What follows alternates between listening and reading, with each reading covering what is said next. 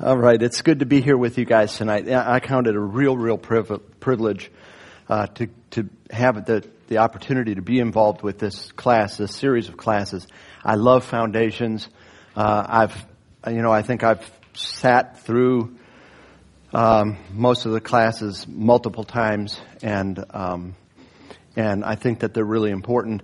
My name is Pete Mishler. I guess you see that. Uh, my wife Denise and I first came to the church in 1999 at the invitation of a friend, and um, a friend who actually pastors a church in Miami that we have a relationship with, Al Pino. And um, we lived in Brooksville at the time, and uh, and when we came here, we just um, we just felt like the Lord really wanted us to just throw our lot in here and be a part of this church. And so we, it was the end of January of 99, and so we just immediately started commuting here to church, and it didn't take us but a few months to divest ourselves of what we had going on in Brooksville, my business there, and start over again here. And it was a wild and exciting time. We have four grown, uh, we, actually, even at that time, our four kids were grown already, and, uh, but we did come here with our youngest, um, and uh, the adventure of those early days was something to behold. and um, we thought that we were coming here because the Lord had called us to, you know, to to give our lives here to serving in in this work just just like the Wilsons who came actually at the very beginning, uprooted their lives in Orlando. And I think did Dave already teach? He's probably going to be teaching one, isn't he? I'm not sure. Okay, in a couple weeks. Um, and they were here at the very beginning. They uprooted their lives in Orlando to come in faith to to start their lives again in in in uh, St. Petersburg in order to help with this church plant. You guys were here right in the early part too, weren't you? So we came along years later in '99. But really what happened is that as we began to, and, and we were mature Christians at that point in time, came to the Lord in 1970, um, but what God began to build into our lives was really amazing, and He did it through a series of crises and all kinds of stuff. So it's been exciting. It's been wonderful. We're so grateful to be a part of the church here, and again to be here with you tonight. Um, we've been looking through this series at at messages that are, you know, that all start with the church, the church's mission, and the church's um, the church's message that that you got uh, two weeks ago from Stephen, and then last week Brian taught on the church's power, the Holy Spirit. And uh, we'll go on with this series tonight. We're going to be looking at the church's perspective. And the church's perspective is the centrality of God. Our purpose here is to demonstrate a proper biblical perspective that God is on his throne. He's at the center of all that exists. And the only way to rightly relate to reality is under his sovereign rule. Now that may seem like almost like a throwaway statement for Christians. Yeah, yeah, God is on the center. He's at, on the throne. He's at the center of all things. We know that. Yeah, we're Christians. We know that, right? And yet, um, the shift from a man centered presuppositions that rule in everything that we think and do in life to a shift that has a presupposition that God is at the center and it's about Him primarily. It's His story. And, and a life that flows from that understanding, a life that is adjusted by that understanding, it's revolutionary. And it's really not seen very commonly today, even in the church, really tragically. And so that's what we're going to look at tonight because the importance of that is so foundational in everything. And you're going to see what practical implications it has as it works out in our lives. Understanding that God is on the throne, at the center of all that exists, and everything Everything is for him and under his sovereign rule. And so before we dive into it further, let's, let's just pause and pray. Father, There's so much here. And, and we need for you, Lord, to open our hearts and our minds so that these truths can lay hold of us as Jesus Christ has laid hold of us. And that these truths can transform our thinking, as your scripture says in Romans 12, that we would be re- renewed by the transforming of our minds. That comes by your word, it comes by truth. And so we ask that you would shed light, O oh God, and cause us to lay hold of these things by faith and to respond in ways that help us to build new foundations in our lives. Even those of us who have been, who belong to you, have walked in your way, have followed after Jesus many years. Let it, Lord, build freshly, strong foundation on Jesus Christ in our lives so that out of that, Lord, would spring a fruitfulness, would spring a joy, would spring grace that would have a powerful effect, a lasting effect in all of our lives and in the lives of those that you put into our lives. We ask these things in Christ's name, who shed his blood for us. Amen. Well, there's two different perspectives on life. and we're going to talk about those, how, how those two perspectives in affect how we interpret the facts that we that we see in life. The things, the data that comes into in, needs to be kind of goes through a process, a you know a a computing process and a processing, and and it's going to affect our behavior and our response when we. Depending on how we process those things, the perspective, the interpretation that we have. And at Gulf Coast Community Church, we're endeavoring to build our worldview on a God-centered perspective. And this runs, this runs uh, contrary to human nature and it runs way contrary to uh, current societal norms.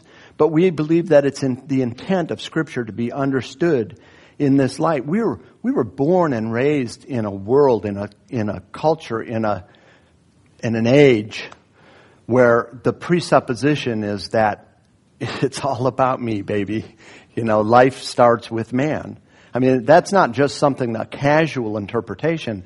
That's actually built on an all surrounding philosophical uh, uh, underpinning that is that is taught, it's propagated in the media and in and in our education system and in every other way propagated that that it starts with us.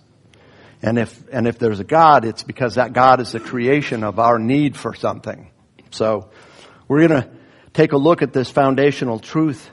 When we allow our worldview to be rebuilt on, on the basis that God is on the throne, then it transforms every area of, li- of our life. How we understand the gospel itself, how, how we understand our relationship with God. It has a, a transforming effect on our marriages, on child rearing, on facing adversity, on making large and small decisions on everything. A life built on bad theology can have devastating consequences. Shipwrecked faith, disillusion, bitterness. I mean, it might seem self-evident to us that a truly Christian worldview must be built on the doctrine of the centrality of God. But it's not been the predominant perspective of the modern Western church at all. Modern evangelicalism has not been built on that. And you see much of it in the way that faith is shared and the messages that you hear.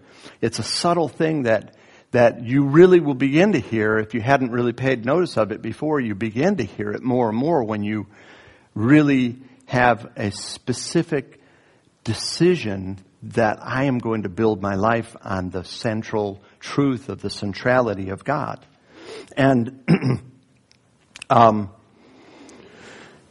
it interprets how we, we process information. And um, the interpretation affects how we respond, what our attitudes and behavior will be. While you and I as Christians are called by Scripture to live with a God-centered perspective in our worldview, it runs completely contrary to human nature. Ever, it's been ever since the fall of man uh, when Satan came in the garden and offered an alternative view of reality that would put man at the center of his own universe, right? a, a vile and evil and devastatingly destructive worldview, an alternate view of reality that he offered. But man bought into it, and we've lived with that ever since. But uh, especially in the last, you know, 150 years or so, through, from the Enlightenment onward, and from uh, and from, and then and it accelerated as you got to Darwin, as you got to a scientific materialism that uh, that that has as its presupposition what you see is all there is. That's all there is. Stuff, material, the physical things. That's all there is. And so, what sense would there be for us to put anything at the center but ourselves? After all, everything that's out there is even even the, from the postmodern perspective. Everything out there is maybe it's really just what I'm somehow projecting from my own mind and all that crazy stuff. But um, but the societies of humans have always operated with this man-centered perspective, and it's an enemy to the rule of the real God. And it's uh, and and so it's often unchallenged again in modern evangelicalism. Piper, uh, who we and you have a handout by the way, says, uh, and that you'll get to take home with you. So don't stop and read it now, please. But, but one of the, the, things he starts with there is that it's one of the great divides in American religious life today is that, is whether God is going to be a means to grace or whether grace is going to be a, a means to God. Big difference. But you get to explore that. We'll explore that more as we go along. So, Um, we're going to make uh, our study is going to start in the book of Revelation. It's going to be in the book of Revelation. It's based on the first, really the first five chapters, and obviously it's not going to be an exhaustive study of these first five chapters, but that's going to be the basis for our study tonight. And uh, and and then what we're going to do after after we uh, look at those two, the, the fact that God is on His throne, the first point, uh, we're going to we're going to uh, look secondly at, at what it means to live with God at the center, okay? And, and in living with God at the center by trusting Him in trial, in the midst of trial and by living our lives in submission to His will and by living in constant fellowship with Him. And then the second, uh, or the third uh, main point that we're going to look at tonight is, where we're going is, is we're going to take a look at some enemies of God-centered living, okay? And then the fourth thing that we'll finish with is what doing, what a God-centered perspective means in doing ministry, what it means for the way we approach ministry at Gulf Coast and, and how that's going to affect our whole diet and, you know, of, of what we do. And so, We'll start with the book of Revelation where John starts out in the first chapter saying, I, John, your brother and partner in the tribulation and the kingdom and the patient endurance that are in Jesus was on the island called Patmos on account of the word of God and the testimony of Jesus. Now, Patmos is a little island off of the coast, I mean a tiny little island off the coast of what they call, what was called Asia, which would be modern day Turkey. And, um, and it was really banishment. It was, and, and, and so he was, he was cast away from everything uh, during um, either the reign of Domitian or Nero. Most most theologians think the, the during the the um, probably the 90s, which had been the reign of the emperor Domitian. Um, uh, some really, really good theologians, just a few of them, but they're really good theologians, think that it was during the time of Nero. Anyway, it was the thing is, it seemed that that the, that the world had mastery over the church. I mean, you know, it had human authority over the church. They did with them what they wanted. They disposed of them as they pleased. That's what it looked like from a human perspective. I mean, they didn't even notice the church for decades, really too much. The, the Roman Rome didn't. And when and when Rome did take notice of the Christian church, they they decided to do away with it and they started to persecute them and they were having a lot of success in that, in killing off the Christians and, you know, suppressing them and so forth. But they weren't really having all that much success in the perspective of the eternal. And it's a lot like today where really the, the world, um, wants to marginalize Christianity, wants to marginalize us because it doesn't like our message, and it assumes that it, it's irrelevant. It's irrelevant. If God isn't real, then how, then Christianity is irrelevant as well, as all other religions as well.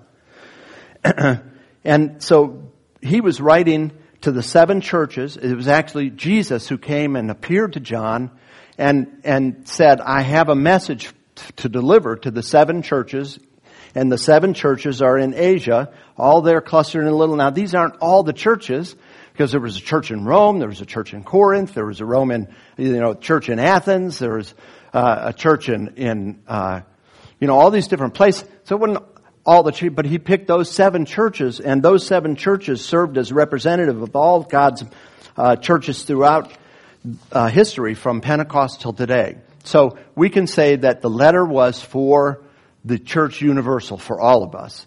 And so one of those seven churches was the church in Pergamum, and, and we see in 2.13 where he, he says, I know where you dwell, where Satan's throne is.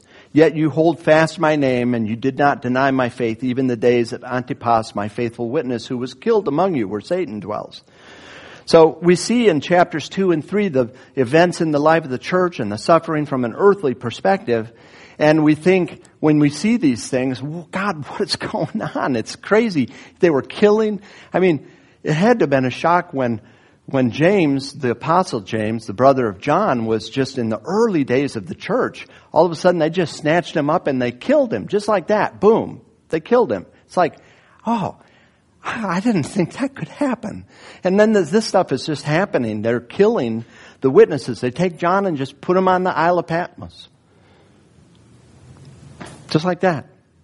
And it's like Satan is reigning. And, and even though Satan was, his throne was in Pergamum, actually that was the place that was a center of, of emperor worship. Uh, and, uh, and they worshiped the emperors in, in Rome. No wonder they didn't like Christians.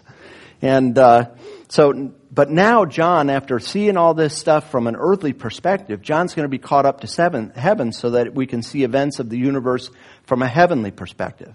We know that both perspectives are real, right?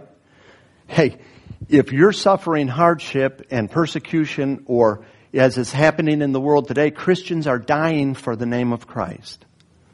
Christians are dying. Uh, just in the last week, 150 Christians at least were killed in Nigeria. They were killed by, by Muslim extremists. Why? Because they were Christians. That's all. Just because they were Christians. It's happening left and right.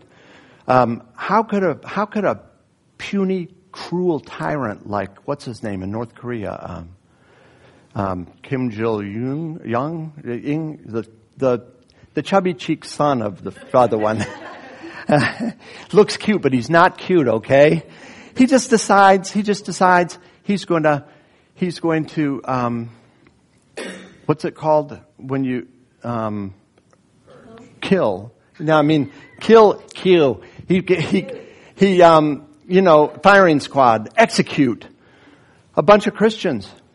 They did it a couple of weeks ago. They had a mass execution in a little hidden in prisons all around. Other times he just executes. He's executed Christians in in stadiums and made people come and be witnesses of of public executions. Did you know that was happening today in our world? I mean, it's happening. And that's, that's bad. It's an earthly perspective is real, where Satan has his throne, where Satan lives. And, and it was happening then. Okay? But their lives in their city aren't really ruled by Satan's throne because that throne is subject to a higher throne.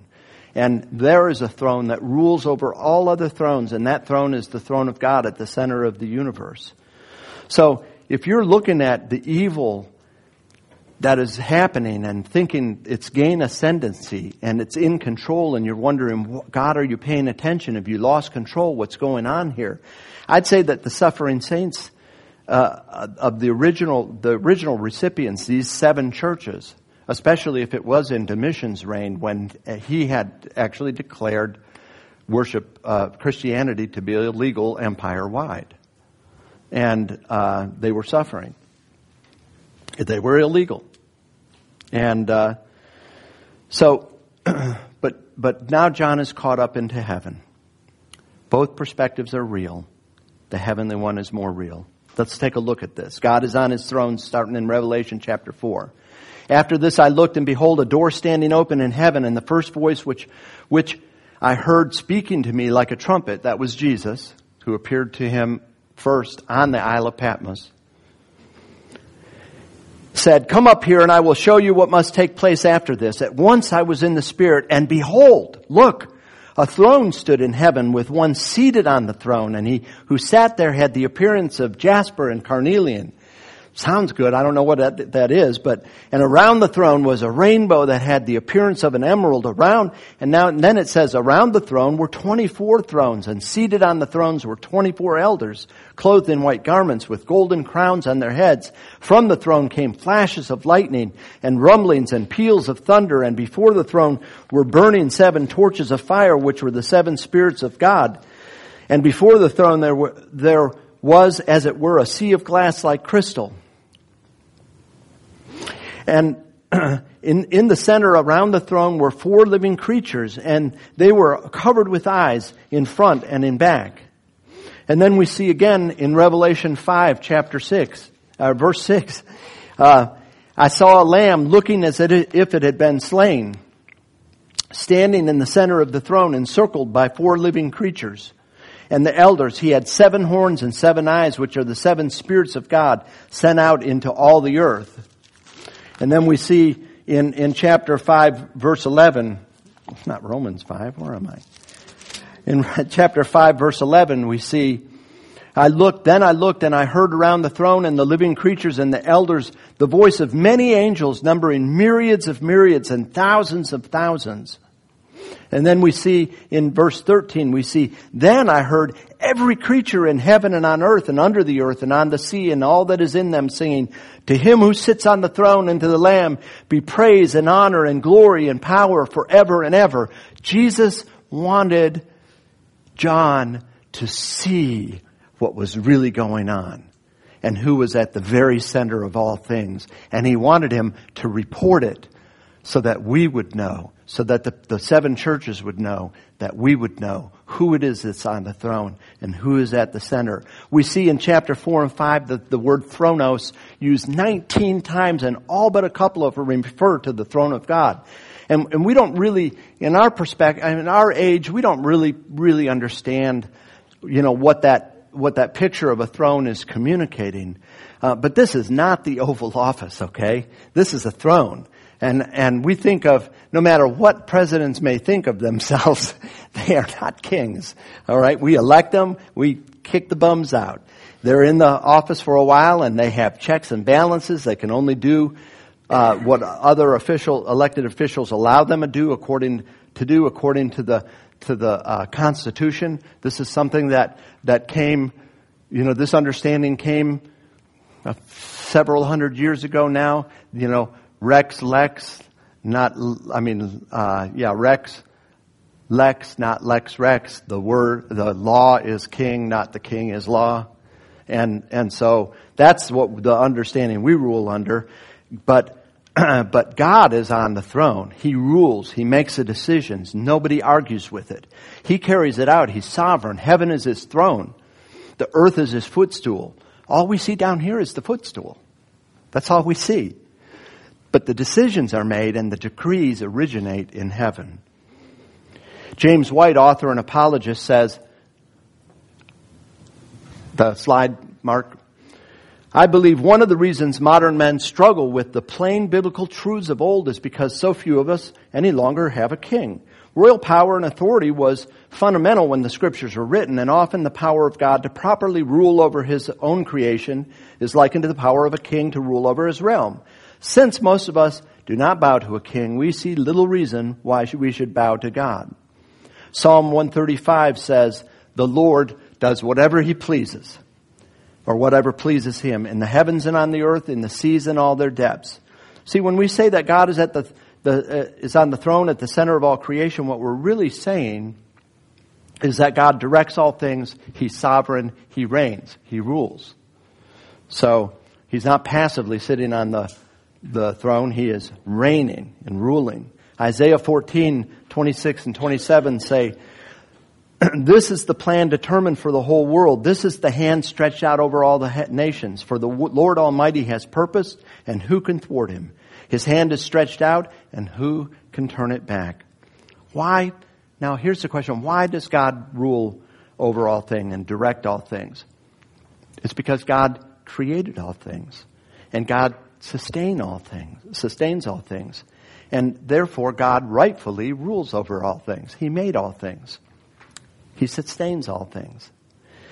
Colossians 1:16 says for by him all things were created in heaven and on earth visible and invisible and this is Christ actually it's speaking of the second person of the Trinity for by him all things were created in heaven and on earth visible and invisible whether thrones or dominions or rulers or authorities all things were created through him and for him. Romans 11 says in verse 36, For from him and through him and to him are all things. To him be the glory forever and ever. Amen. To what end does God direct all things? God directs all things in such a way that they render glory to him. This stands, you see, this stands at irreconcilable odds with what we see in our old natures as the purpose of everything to render glory to moi, me. And, and, the, and it's, that conflict is, it's irreconcilable. We end up having to bow in that battle. okay? So in Revelation 4, uh, in, the, in chapters 4 and 5, we have a picture. We have at the center of the picture God's throne. Mark um, we have at the, at the center God on his throne, and where we see in chapter 4, um, at once, um, uh, uh, in verse 1, at once I was in the Spirit, and, and at the, and, uh, no, it should be uh, verse 2. Behold, a throne stood in heaven with one seated on the throne. And then around the throne, we see four living creatures from verse 6. And around the throne, on each side of the throne, are four living creatures full of eyes in front and behind. And right around them, we see 24 elders. Okay? And between the throne and the four living creatures, uh, and among the elders, see, there, around the throne were 24 thrones, and seated on the thrones were 24 elders. And around the 24 elders, we see the angelic host. And around the throne, on each side of the, um, um, we see that again in chapter 5. I looked and around the throne and the living creatures and the elders and the voice of many angels number myriads of myriads and thousands of thousands. Something like hundreds of millions. But uh, around that then we see everything else. Every living creature. I heard every living creature in heaven and on earth and under the earth and in the sea and all that is in them saying to him who sits on the throne and the Lamb be blessing and orient, glory and honor and, and might forever and ever. Now, can you think of anything that's outside of, that's not included in the categories just named? Every creature in heaven, on earth, under the earth, in the sea, all that is in them. So we're included in one of those groupings, right? yes, we're all included in the, one of those groupings. And you see right at the very center, who is it that's there? God. He made all things. He sustains all things. He directs all things from His throne in such a way that all things ultimately bow down and render glory to Him. That is the rest of the story that John needed to see and that we need to see. When, when Pilate asked Jesus if he was a king, remember he said what he said?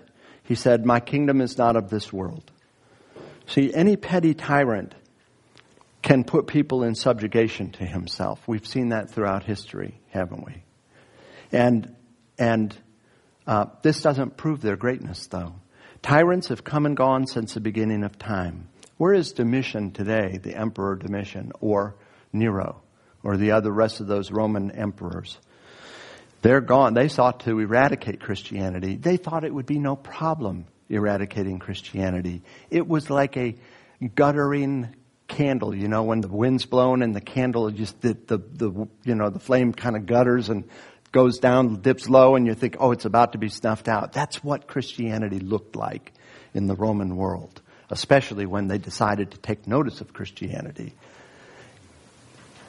But where are they today? God is on the throne.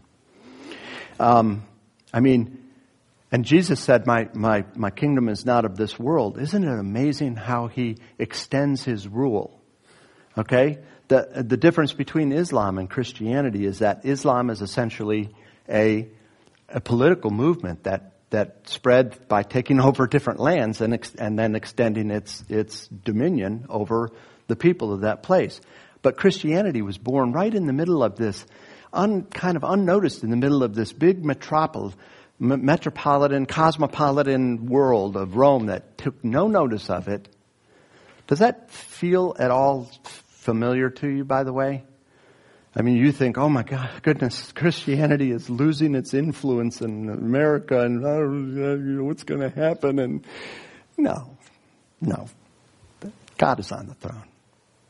And Christianity is not in some sort of imminent danger. Christendom may be in some sort of imminent danger, just as it was in the time of, of uh, the Bishop of Hippo, Augustine, when he saw the Roman Empire crumbling and, and it looked like Christianity would go the way with it. Oh, except for one thing. God wanted to, convert the, the heathen that were taking over. They became Christians. So Christianity wasn't, God's rule was not in any kind of danger in that situation. Um, totalitarians have sought to even extend their control beyond mere physical subjugation to the control of even thought. But they've failed. Only God has the power to bring a human heart under his rule. Each individual under the rule of Christ. Isn't that amazing how he rules? So the question that remains is how do I relate everything going on in my life in such a way so that it renders glory to God? What are the practical outworkings, implications of this? Well, we do it by being informed by a God-centered perspective in our lives, by having our thinking transformed over a lifetime of reinforming ourselves of God's perspective. And so we're going to look at these three ways to look, to live with God at the center. And the first one is by trusting God in the midst of trial.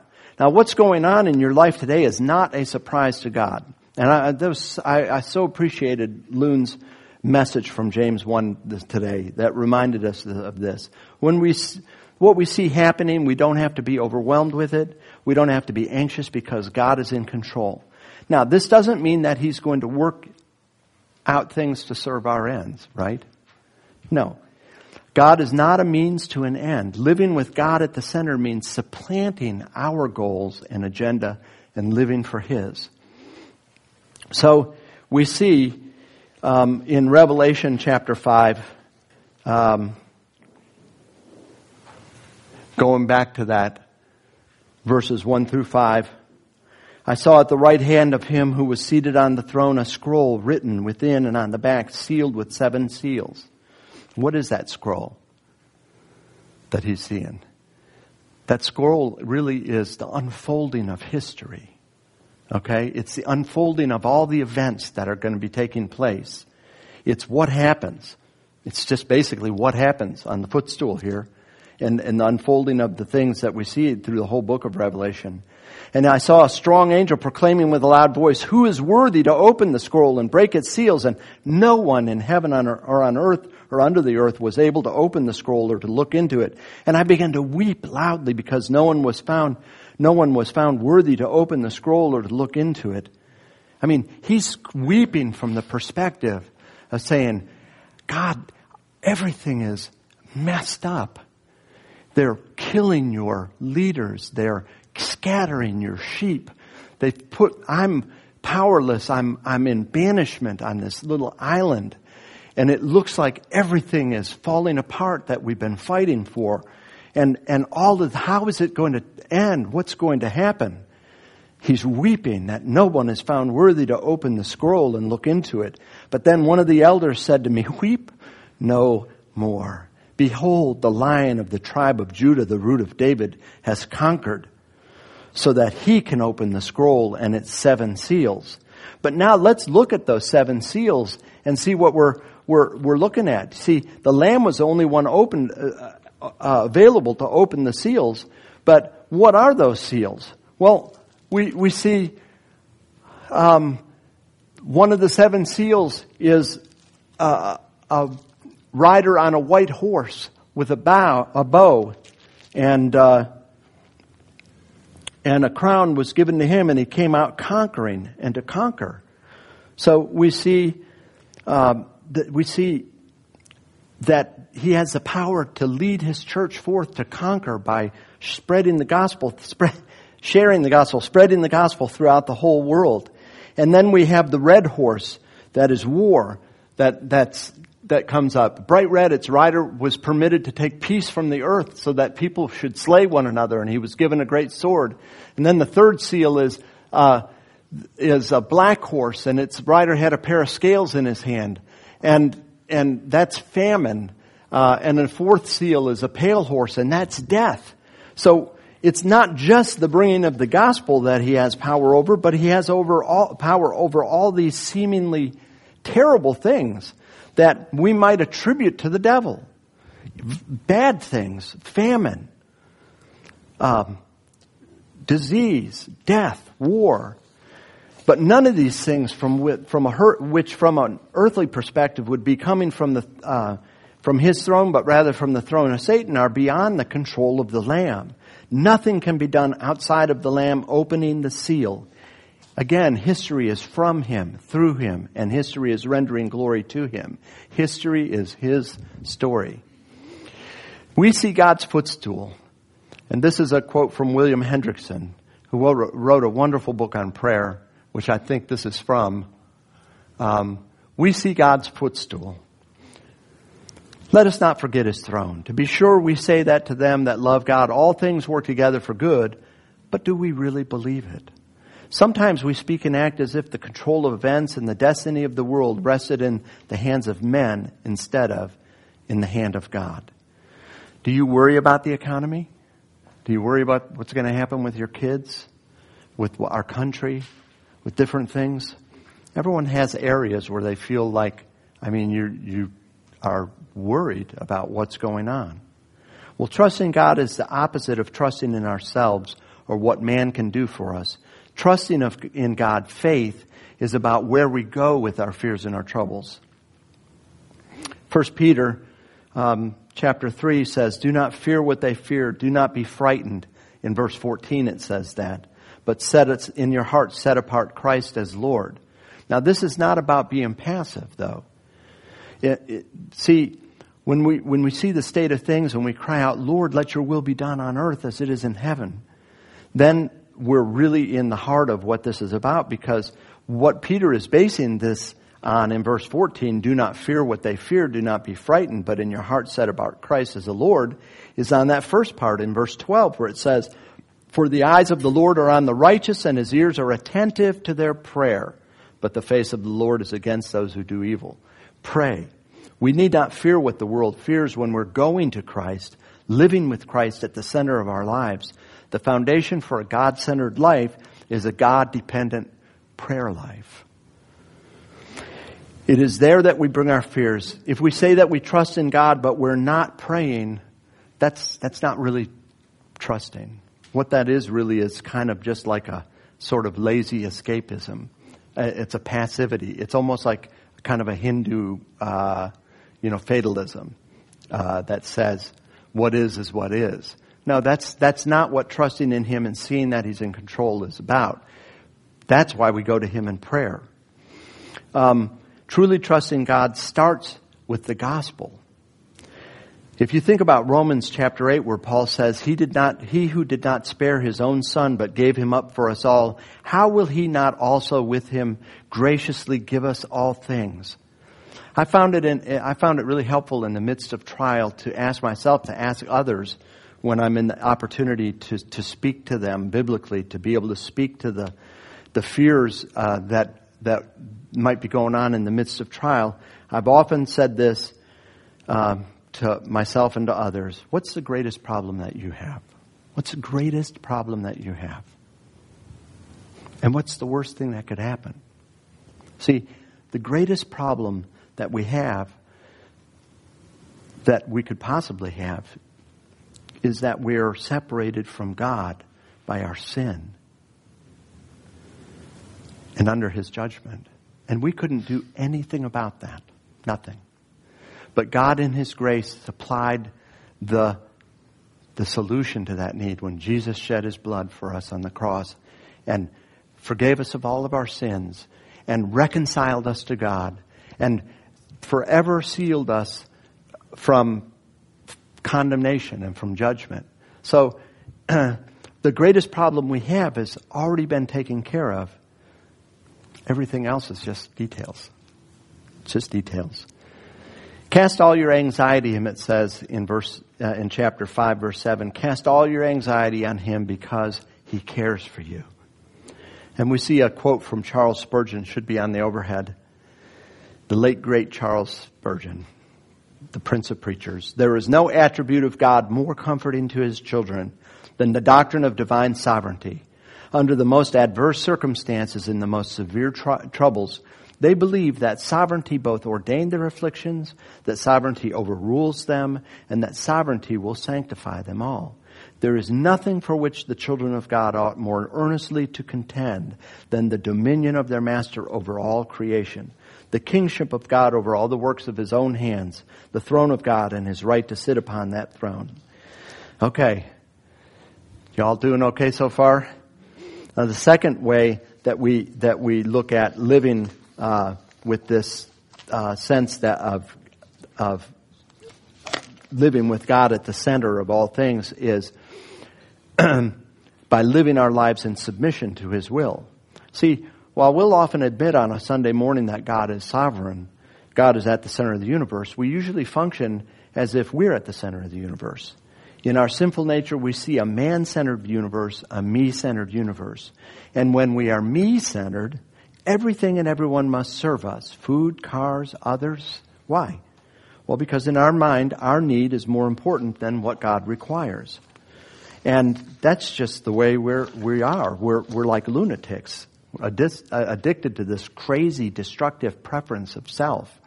And, and you know, it's, it is destructive. When we're man centered, we're likely to acknowledge God, but for the reason that God is there to serve me. God is going to bless me. God exists for my good. I can have a sinful worldview and add God to it. Just make him the one who does me the most good. He's wonderful to me. If we're God centered, he becomes my reward. He is my reward. My great treasure, the ends rather than the means. Thanking him is a priority. Loving others is a priority. Being content is a priority. Why? Because these things are the things that He requires. When I'm not getting the food I want, then being content glorifies God because that's what He has required of me in that situation. And being thankful to Him for the fact that I'm eating, having food and clothing. If God is at the center of our lives when others wrong us, we do not focus on how we'll, we've been wrong, but rather on how we're to respond in a way that'll honor Him. Now, this is, this is not just like, okay, we go out of here now and this is the way we're going to be all the time. It takes a lifetime of change. We begin to understand conflict differently though when, and this has really been huge in my life, we, we understand conflict differently. Instead of seeing conflict as an evil that must be avoided because it makes me miserable, we see that, and, and it must be avoided at all costs, we start to see that God actually even uses conflict um, to bring sanctification and reconciliation for ourselves and others. Because you see, conflict is usually just the symptom of a of sin, a sin problem. The conflict isn't the the sin. The conflict is the consequence of the sin, and so the conflict can actually be a tool from God. What um, so? What if I what if I find the negative situation that I find myself in is not even primarily about me at all, but about what God intends to do in the life of the other person involved? What, when I am living with a God centered perspective, I place myself in a position to be a peacemaker, a servant of the gospel of reconciliation. When persecuted, I can actually rejoice. When mistreated, I am enabled to entrust myself to God. When sinned against, forgiveness is actually possible. And I can ask, what is the God glorifying response? When we see that our marriage, even, our marriage is not firstly about our spouse or ourselves or our happiness, but about God that's right. Our, our marriage is about God. Then it puts conflicts and differences and everything in a different light. And same with our children. When we see that our children, that, that God is at the center of our child rearing and, and for them, that they're not the center of our homes or our lives and they're not for themselves and we're not for them. We're all for God. And our bosses, our, our parents, our siblings, every relationship in life. It transforms those relationships when we're, when we're um, adjusting our understanding and our perspective to a God centered perspective. Now, the third way we live with a God centered perspective is by living in constant fellowship with Him. 1 Thessalonians 5 should be up on the wall. It says, Rejoice always, pray without ceasing, give thanks in all circumstances, for this is the will of God in Christ Jesus for you. While the believer will undergo many sorrows and troubles, there is a joy that we're to have in all of life because Christ has conquered. Knowing the ultimate outcome of the events, trusting his invisible work, we're able, even commanded, to rejoice always. To live life in a state of grumblings, to live in a me-centered world. Of course, we don't immediately go to the suffering believer who happens to be grumbling and start telling him to stop. That's not a very effective thing to do. Rather, we bear their burdens. We grieve with them. We lead by example. We pray with them in a God-centered way. Don't, don't try and talk people out of their suffering or complaining come alongside them and help them bring their troubles to the throne of grace that they may receive mercy and find grace in the time of need. My wife has so uh, been in such an important role in my life in doing that and reminding me, Pete, take people. People don't need to hear what you have to say. Uh, present company excluded, of course, because I'm just I'm just a you know channel and stuff here, uh, but but rather um, pray. Pray with them. I mean, so many times she's, when she's with me, I've gotten that little nudge. and I'm like, oh yeah, that's right. We could actually do something about this. We could go to the throne of grace. And so I really appreciate that about her uh, reminder. Pete, did you pray with them? I hate when I have to admit, no, Denise, I did not pray with them. Because It's just like forgetting the main thing. All right. The reason the believer is aware of this invisible work of our Lord, it's rooted in our constant dependency on Him, expressed in prayer. We're to pray without ceasing. This doesn't mean that we're never not praying, but rather that prayer is our default mode. That we're regularly and often, turning to the Lord in prayer. And, and not only are we calling on Him, but this often grows into a life of gratitude to Him. Notice that the three commands that were given in the scripture are all centered in prayer. The last scripture that we'd had. Yeah. See, the, the three commands that we're to rejoice, that we're to pray, and we're to give thanks. This is God-centered fellowship and dependence, uh, and, and this kind of fellowship and dependence is God's stated will for our lives. And this is really walking by the Spirit. It's walking by faith, and it's the source of God-centered living. Well, to summarize uh, everything up to this point, God is on his throne at the center of all exists, that exists, and the only way to rightly relate to reality is under his sovereign rule. Now we're going to real quickly look at some enemies of God-centered living. First of those is simple human nature. Our hearts rage against the rule of God, as it says in Psalm 2. Let us break their chains and throw off their fetters. The folly of the man that denies God is, is evident in this. When he prospers, he says, in, as it says in Deuteronomy, oh, my power and the strength of my hands have produced this wealth for me. And then uh, when he suffers, he asks, uh, as it says in Proverbs 19, how can God allow this? Um, you know, uh, I mean, he says, how can God allow this? It says in Proverbs 19, a man's own folly ruins his life, yet his heart rages against the Lord. So as believers, we're no longer to live with this kind of empty-headed thinking. We can't, we can't allow ourselves to, to, our lives to be dictated by the lie that we are at the center.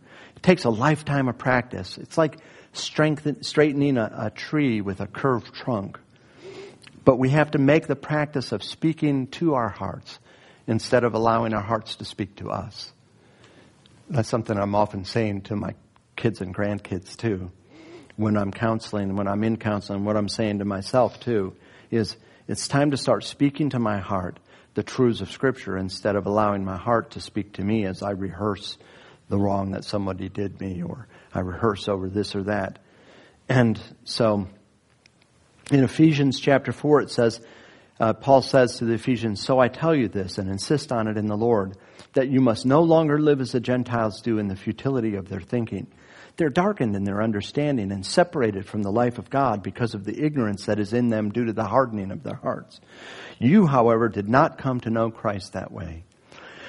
We must constantly go to the gospel, to Christ, and reorient our lives. The gospel orients our lives to the centrality of God in the universe.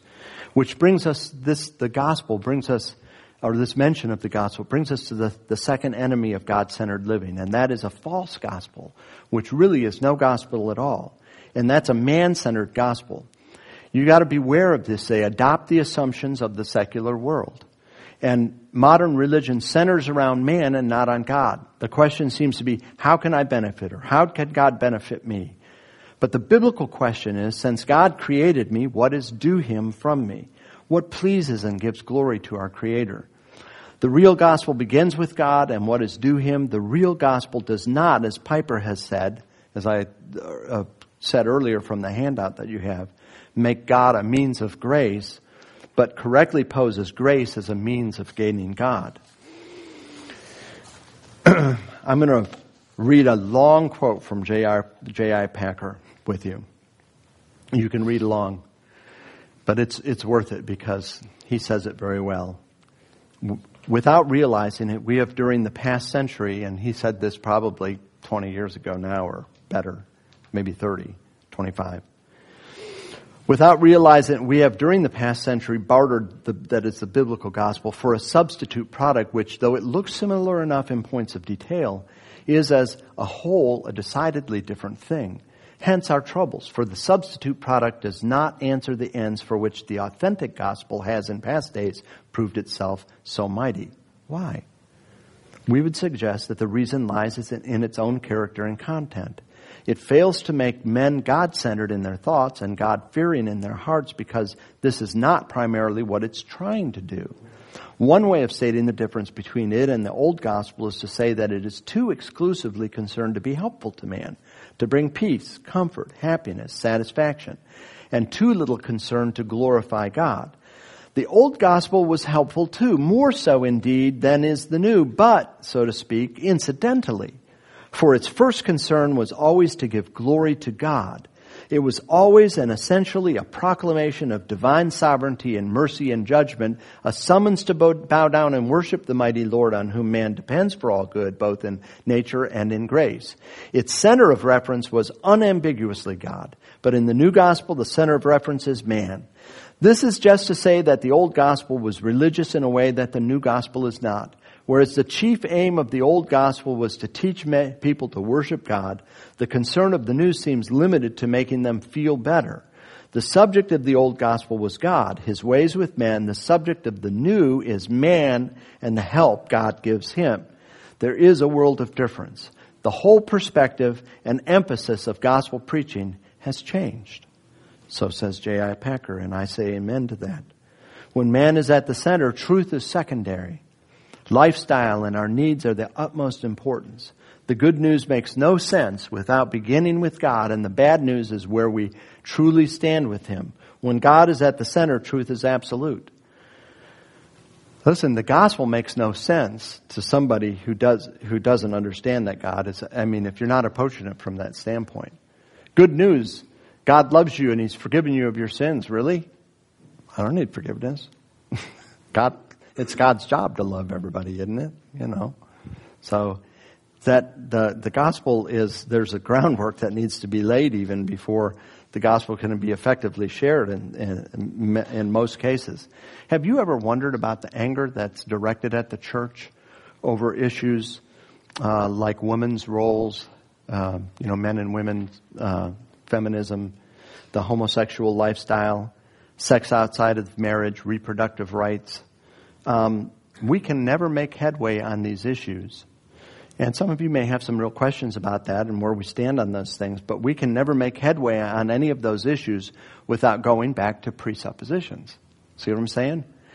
Without a God centered perspective, our arguments don't even make any sense because we've lost the power of the gospel. If you're not centering, starting with a God centered perspective, then what do you say to somebody about why, why it's not okay for them to marry the man that they love and they happen to be a man. Well, what, what do you have to say? If man is at the center, then why shouldn't he? But if God is at the center, then you have a, a, a you have something to talk about, and and and those kinds of issues. And so that's that's where a lot of the anger comes from because of presupposition that man is at the center and what he wants is what rules. In, in Jude chapter 1 verse 3 it says, Dear friends, although I was very eager to write to you about the salvation we share, I felt I had to write and urge you to contend for the faith that was once for all entrusted to the saints. We need to contend for the biblical gospel so that we can live the biblical gospel and advance the biblical gospel. This is essential for building a faithful gospel witness for this generation and the next. Now remember, this lamb is at the center of the throne. We see in chapter 9 when we, we've looked that the, the lamb came and took the scroll. And then we see again in Revelation chapter 7, we see that the lamb is at the center, uh, and, and he's, and they're, they're bowing down, they're throwing themselves down before him. The lamb is in the midst of the throne, will be their shepherd, and he will guide them to the springs of living water, and God will wipe away every tear from their eyes. And Why is it, the, that the Lamb is at the center of the throne? Well, for one thing, it's absolute, I mean, if you want to chase away the guys that you're, and I don't want, I don't want to chase them away, but if you want to chase away the guys knocking at your door that don't believe that Jesus is God, just take them to Revelation chapter 5 and chapter 7 and how they're all throwing themselves down worshiping the Lamb and He's at the center of the throne. Guess what? The only one on the throne is God. So the Lamb is God. And uh, but why is he at the center of the throne? Well, even though God is at the center of the throne, universe, we fail to give him glory. Though God is due glory, we have lived for ourselves. But because of the Lamb, God can give us mercy in his rule rather than the wrath we deserve. Because of the Lamb, we can confidently know that God is ruling the universe for the good of those who love him and have been bought by the blood of the Lamb. So, real quickly now, we're just going to wrap up We've got just a few minutes left. I'm not over an hour yet. Real quickly on how this affects ministry in the church here. First of all, this truth affects how we interpret Scripture. See, the Bible is God centered. He's the focus, not man. By, by this, I mean basically three things. God is the main character in the Bible. And this is where, have you got the quote up, Anne McCain? McCain? God is the the center of the Bible. Uh, God is the main character in the Bible. God is the main topic of the Bible, and God is the author of the Bible. So, and this is, by the way, uh, someone. Do we use that her material, or have we used her material in in uh, children's ministry? She's a children's ministry author. Really good stuff. But anyway, so the Bi- Bible is God centered. The Bible's not primarily about how man gets along in the world. It's not primarily uh, about those kinds of things. It's about God the universe, the universe he created to glorify him. How man has broken God's law in rebellion against him. How God is going about redeeming his people for the sake of magnifying his wondrous grace. This perspective affects the questions that we ask of, of Scripture as we read it. What does this reveal about God and his redemptive purpose? It affects how we teach the Scriptures. It even affects how the preaching diet is planned at Gulf Coast and other churches like ours. We teach through the scriptures because they're God's declaration of what the church needs.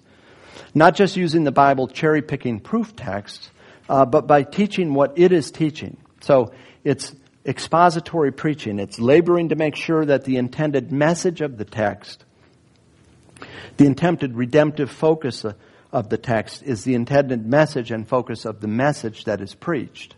Okay? See how that might differ from just picking a proof text for something that you want to preach.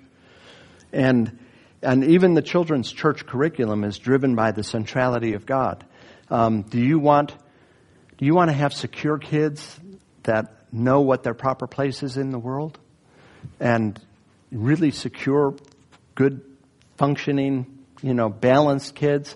Start with keeping God at the center, not them but teaching them that God is at the center. This next quote from Anne McCain says, Our Sunday school teaching should be God centered because the Bible itself is God centered.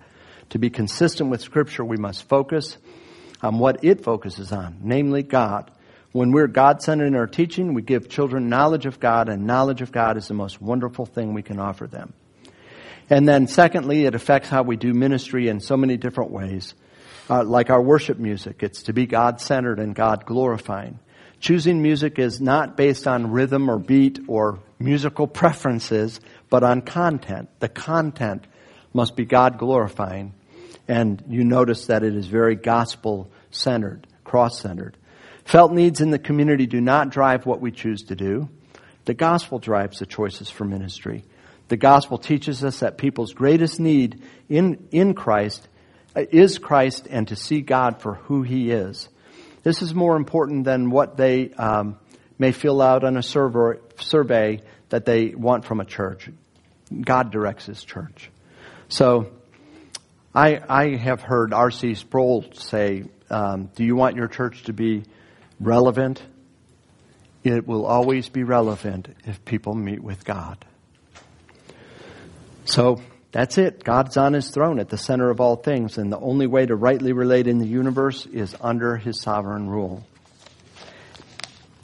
Thank you guys for your attention. Do you have any questions about any of that or about how it affects ministry or our, our lives, that, that essential truth?